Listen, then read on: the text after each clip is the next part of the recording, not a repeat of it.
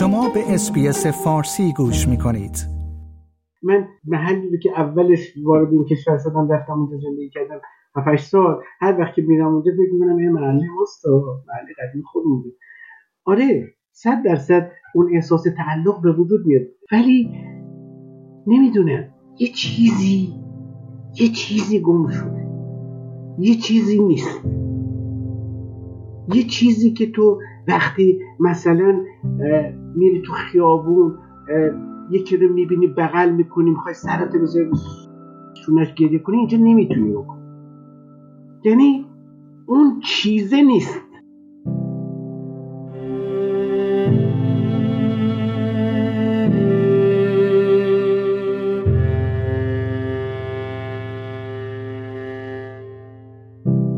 ولی خب به هر حال من الان اینجا بچه‌هام هستن، یه نوه دارم، نمیدونم به قول معروف رفقای سر کارم هستن، خب به هر حال تعلقات وجود داره، ولی همیشه احساس میکنم که اون چیزه رو از دست دادم. حالا اسمش هر چی میخوای بذاریم بذاریم، اونو از دست دادم، اونو نمیتونم پیدا کنم. اون میدونی بخشی از مغزته که در جریان زندگیت ساخته میشه.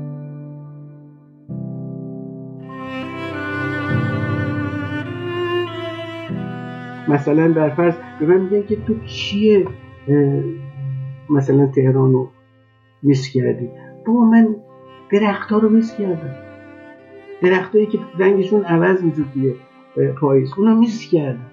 اینجا همه چیز سبز خیلی قشنگه، ولی اون درخت ها رو میس کردم. اون رفیقی رو که مثلا ساعت 10 شب میرفتم در خونه‌اش می‌نشستم می‌گفتم که ببینیم یه عرق بزنیم با هم دیگه، اونو نیست کرد. شما چه فکر می‌کنید؟ چه چیزی هست که رضا پس از ده‌ها سال همواره نبودش را احساس می‌کند؟ چیز گم شده‌ای که شاید به گذشته پیوند خورده است. خاطرات تلخ و حتی خاطرات شیرینی که هر کدام از پناهنده ها از سالها پیش از خانه خود دارند و امروز هم می توانند جایی در اعماق وجودشان داشته باشند.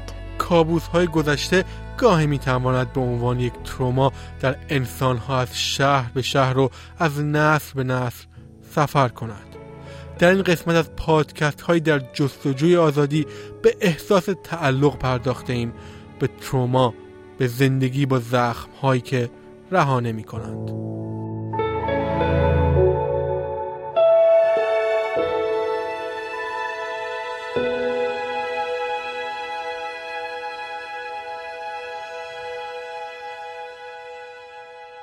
پس از فراز و نشیب های فراوان، رضا، مونا، اریک، بتیا و بیژن استرالیا را می توانند به عنوان خانه همیشگی خود بدانند. اما لیلا در حال شروع سفر جدید در جستجوی خانه امن است. در این قسمت لیلا از داستان ما جدا می شود تا از مفهوم آزادی در قسمت بعدی صحبت کند. شروع زندگی در استرالیا اما سرشار از چالش‌های جدید بود. خاطراتی که رها نمی‌کنند، احساس شرم در جامعه، تروما و در پایان چیزی به اسم تعلق. قبل از رسیدن هر تازه وارد تصویری از استرالیا در ذهن خود ترسیم کرده بود، تصویری رویایی که هنگام مواجهه با واقعیت فرو ریخت. مونا این رویارویی را اینطور توصیف می‌کند: روز اولی که اومدم و یه دفعه وارد یکی از سابربا شدم، اصلا شوک شدم که اوکی اینجا چرا اینجا. حالا ساعت 5 غروب بود، همه جا بسته بود.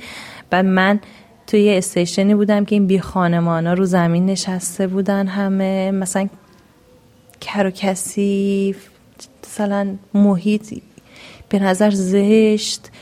اصلا یهو دلم بخو مای گاد نکنه همش همینجوری باشه، اینجا کجاست؟ اون لحظه اصلا همینجوری ناخودآگاه اشکام اومد، یعنی یه محیط خلوت سرد مثلا اینجوری دیدم.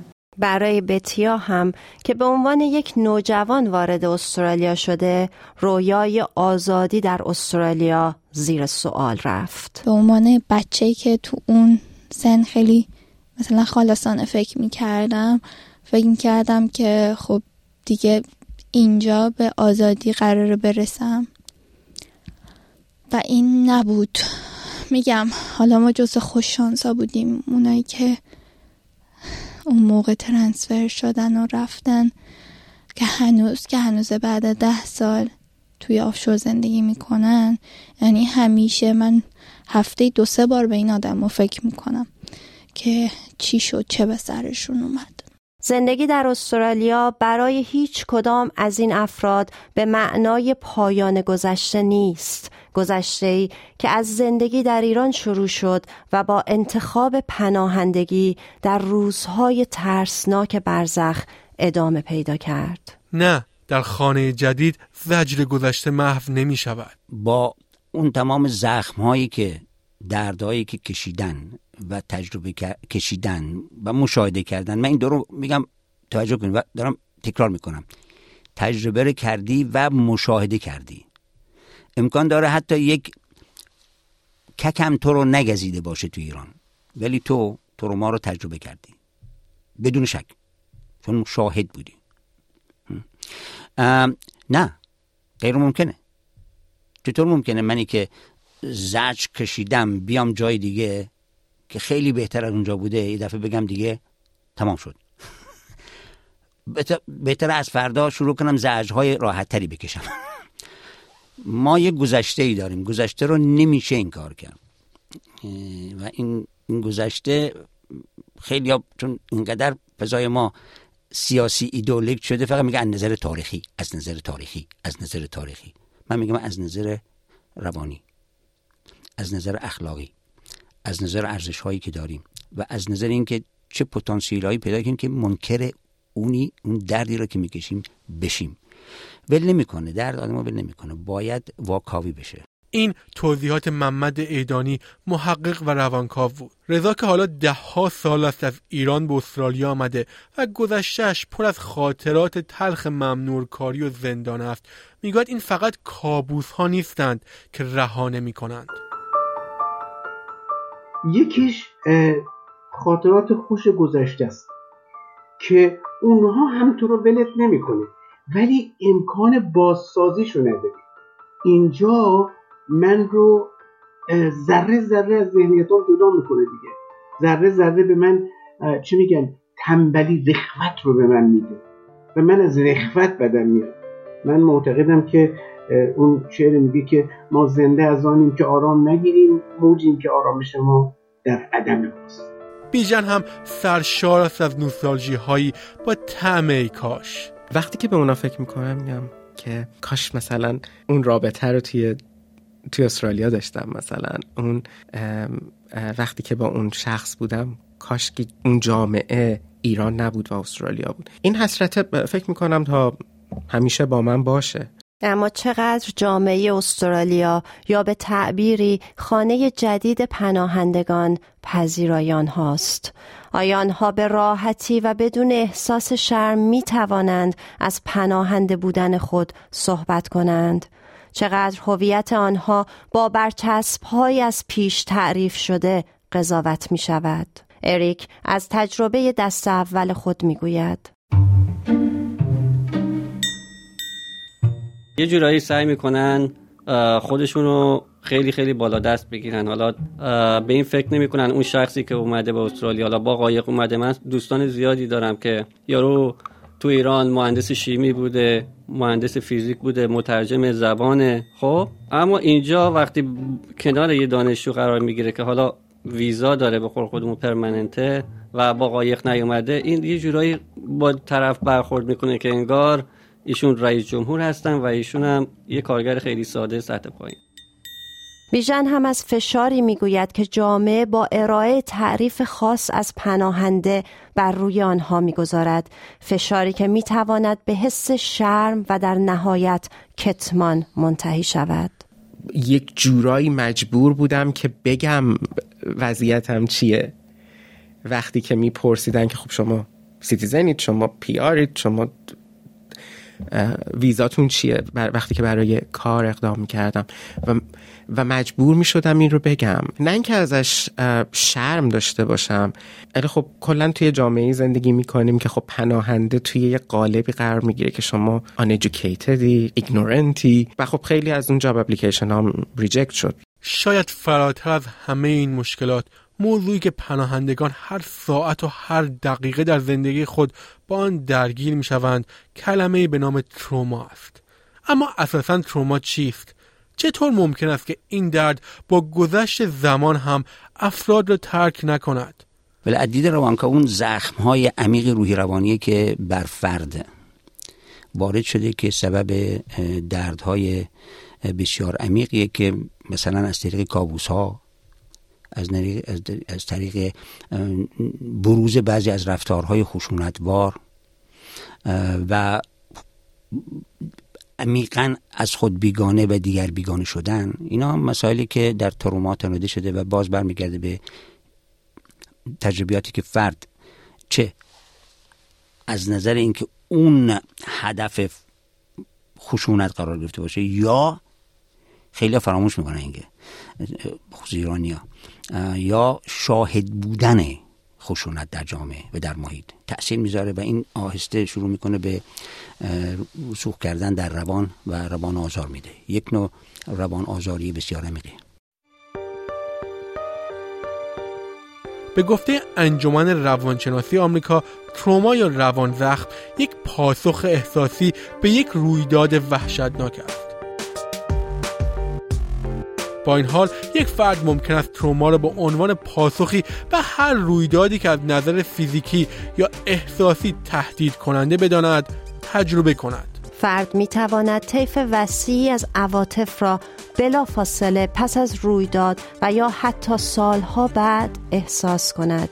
این تروما برای بیژن دقیقاً از جایی ریشه می گیرد که تصمیم گرفت که ایران را ترک کند، جایی که به عنوان یک همجنسگرا مورد آزار سیستم قرار گرفت.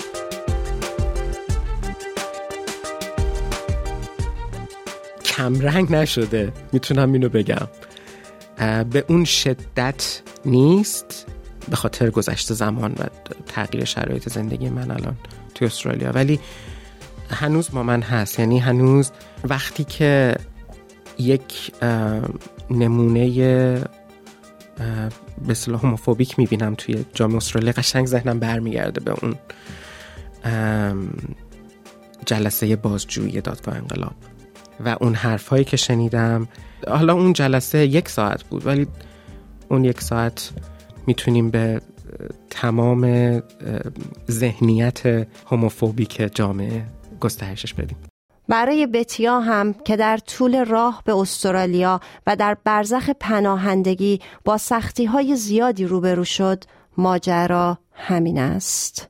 حسا همینجوری برمیگرده وقتی که مثلا بهش فکر میکنی که وای مثلا من واقعا این چیزا رو گذروندم، قشنگ برمیگرده دوباره همونا رو تجربه میکنی. یعنی حالت تروما هنوز که هنوز خیلی فکر میکنن تجربه پناهندگی یه جای دیگه به بعد تموم میشه، تو پناهنده‌ای از یه جایی به بعد میتونی زندگی کنی، نه همچین چیزی نیستش. تمام اذیتایی که شدی، تمام خاطره‌ها هی تو ذهنت مرور میشه و سالیان درازی تو وجودت میمونه.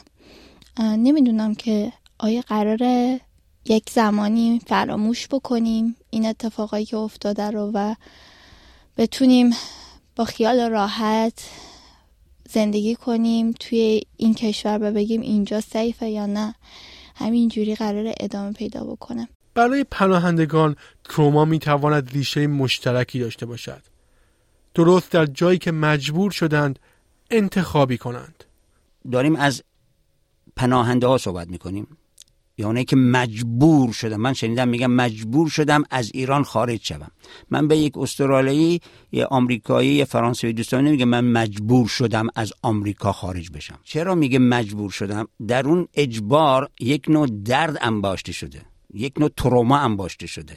حالا هر کی به ذهن خودش اون تروما رو تجربه کرده. شاید در اینه که متاسفانه خیلی ها ناآگاهن که من با خودم چقدر تروما آوردم و اینجاست که من خیلی برام مسئله بسیار بسیار برجسته میشه که واقعا با شوق و کنجکاوی عمیق پی ببرم که تو چه دردی کشیدی، تا اینکه بگم ما درد کشیدیم. و حتی کسی که بیخیال ترین فرد بوده تو جامعه ایران آگاه نیست که چقدر درد کشیده، به خاطر اینکه نباید اون چیزها رو مشاهده میکرده. بیخیال باش. ما اینجا خیلی بیخیال داریم. هر روز صبح که یکی اعدام نمیکنن، بچه ها رو کور نمیکنن، زندان نمیکنن، توی خود جامعه ایران اینا رو به تبعید به جاهای دوردست ایران نمیفرستن. اینا همش درده. حالا میخونی، میبینی، شاهدی. حالا حساب کن تو توی خود اون محله هستی که یکی رو گرفتن بردن، یه نفر ناپدید شده. اون ترس و وحشتی که تو داری که فردا نکنه منو بگیرن، من که بیخیالم منو نمیگیرن، این فکرها اصلا باید وجود داشته باشه. در واقع برای یافتن ریشه تروما باید به یک سوال پاسخ داد.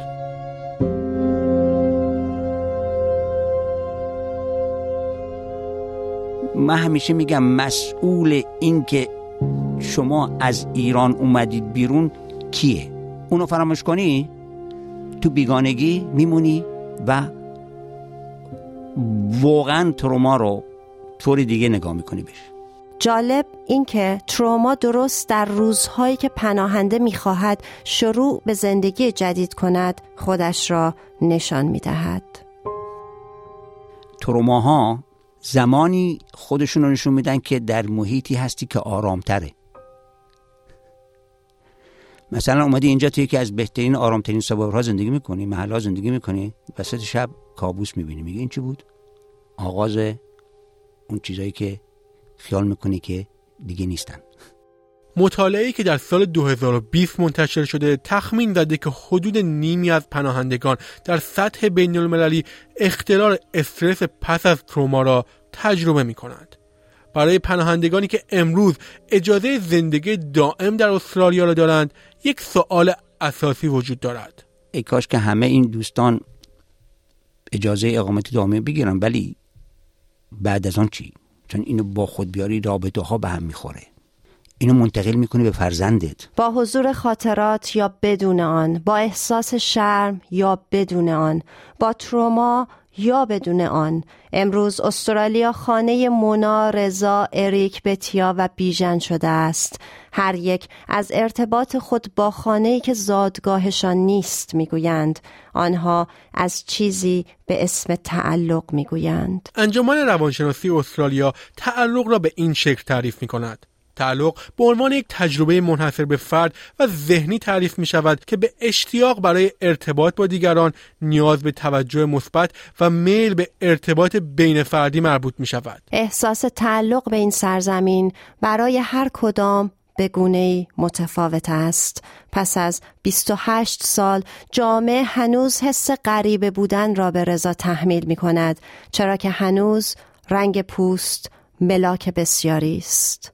یعنی همه جا به تو اینو یادآور میکنن که آقا تو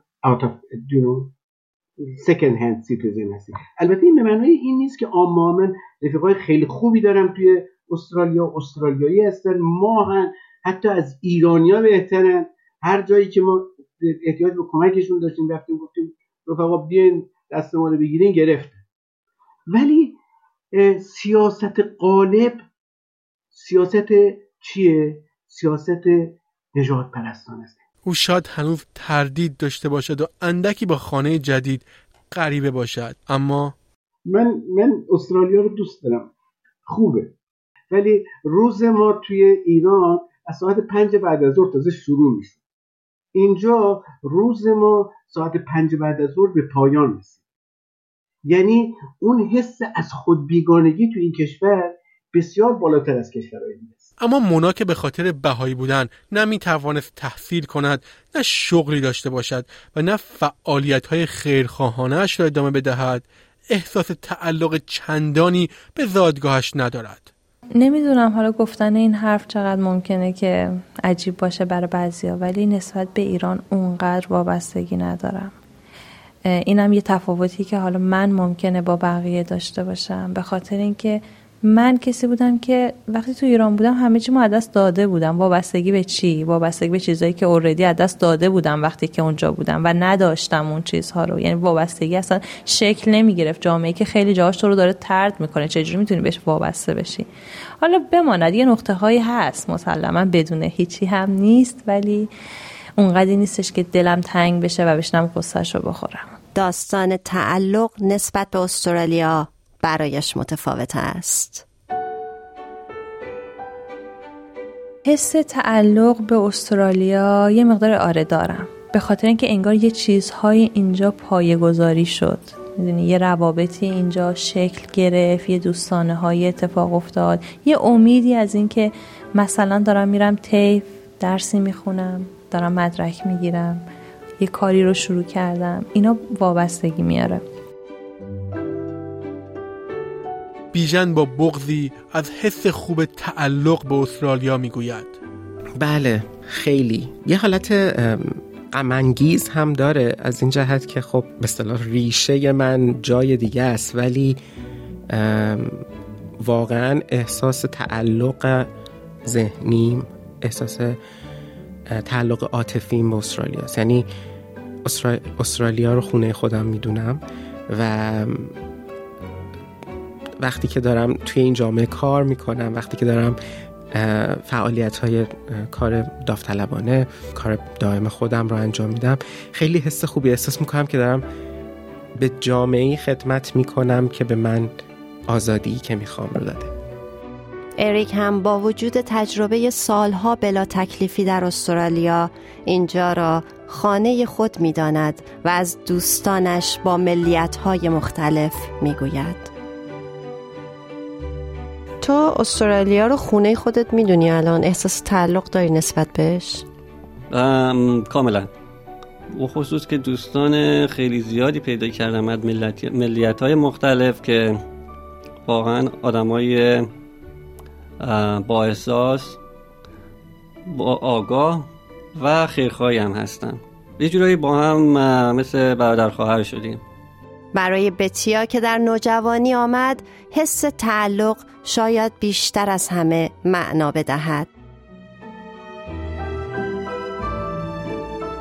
من استرالیا رو کشور خودم میدونم و این خشمی هم که دارم به خاطر اینکه تمام سعیمو دارم میکنم که به این کشور برگردم، ولی استرالیا هنوز ما رو، خانواده من از خودش نمیدونه. من استرالیا رو خونه خودم میدونم. سنم کم بود اومدم و ایرانم خیلی دوست دارم، ولی به خاطر شرایطی که حالا دولتش ایجاد کرده خیلی دوست ندارم که بگم کامل همه چیشو دوست دارم و همه چیشو قبول دارم.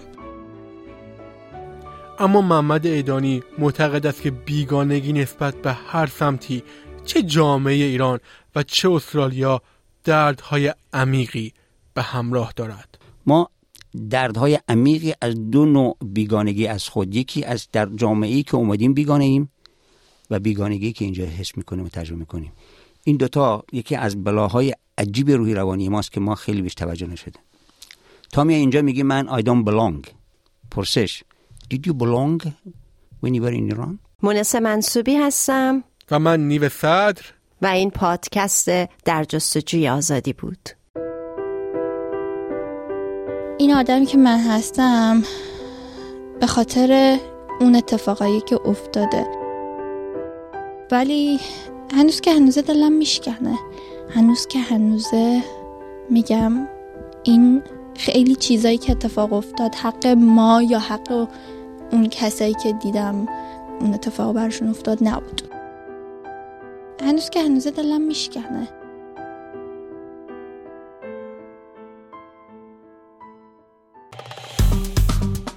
لایک، شیر، کامنت.